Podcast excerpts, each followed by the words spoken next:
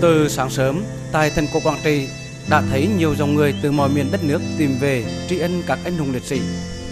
Người hành hương đến thành cổ chân bước nhẹ nhàng, lời nói khẽ khẽ, bởi ai cũng thấu hiểu rằng dưới lớp cỏ sân còn bao chiến sĩ nằm lại, trở thành một phần trầm tích sâu dày, mật nguồn cho cỏ non thành cổ mãi xanh.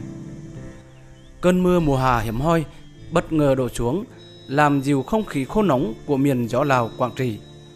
Đài tưởng niệm trung tâm ở thành cổ Quảng Trị là biểu tượng của nấm mồ chung, nấm mồ tập thể với cây đèn màu đỏ cao 8 mét một tượng trưng cho 81 ngày đêm được ví như đèn thiên mệnh nhà đưa linh hồn liệt sĩ từ cõi âm về cõi vĩnh hằng. Tháng 7 tri ân, đài tưởng niệm nghi ngút khói hương và đầy hoa tươi của người đến viếng. Mùi hương trầm và hoa tươi hòa quyền thơm ngát giữa không gian linh thiêng thần cổ ban mai tinh khiết. Một giấc mộ tai bèo, một đôi dẹp cao su, một bi đông nước, một khẩu súng AK và một chiếc ba lô được trưng bày ở gian dựa đài tưởng niệm. Đó là hành trang giản dị và thân thương của các anh đã làm nên chiến thắng lịch sử 81 ngày đêm mùa hè đỏ lửa năm 1972. Hình ảnh này gây xúc động biết bao người.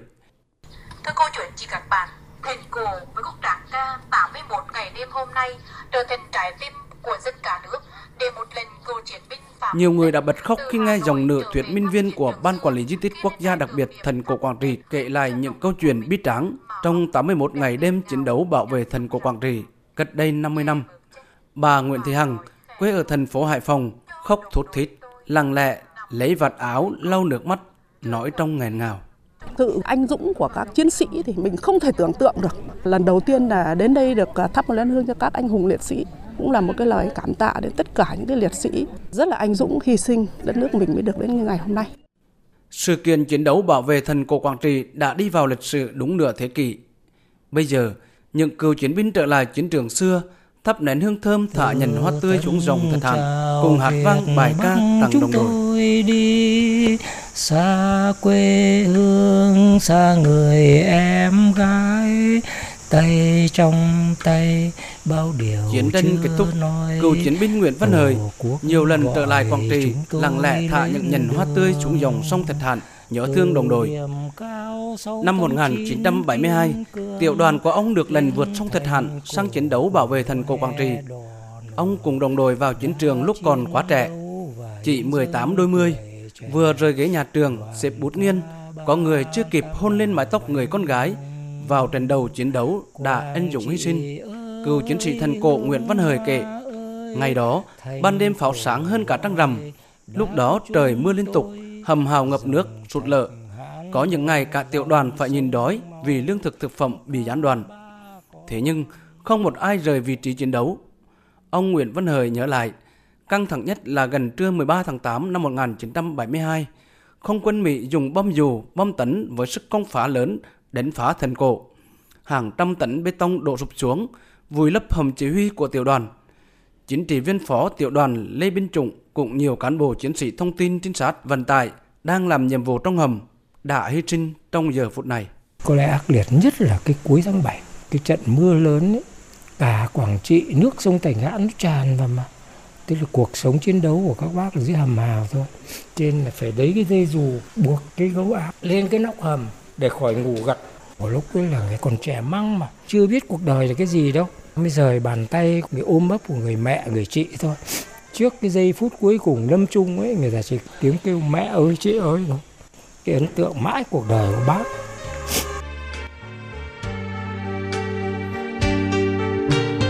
Còn non thành cổ một màu xanh non minh Dấu tích của sự hủy diệt trong 81 ngày đêm mùa hè đỏ lửa năm 1972 ở thành cổ Quảng Trị còn lại không nhiều.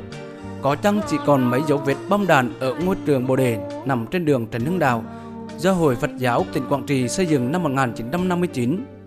Năm 1972, trường Bồ Đề trở thành một trong những chốt chiến đấu quan trọng của quân ta đánh trả hàng trăm đợt phản kích của địch.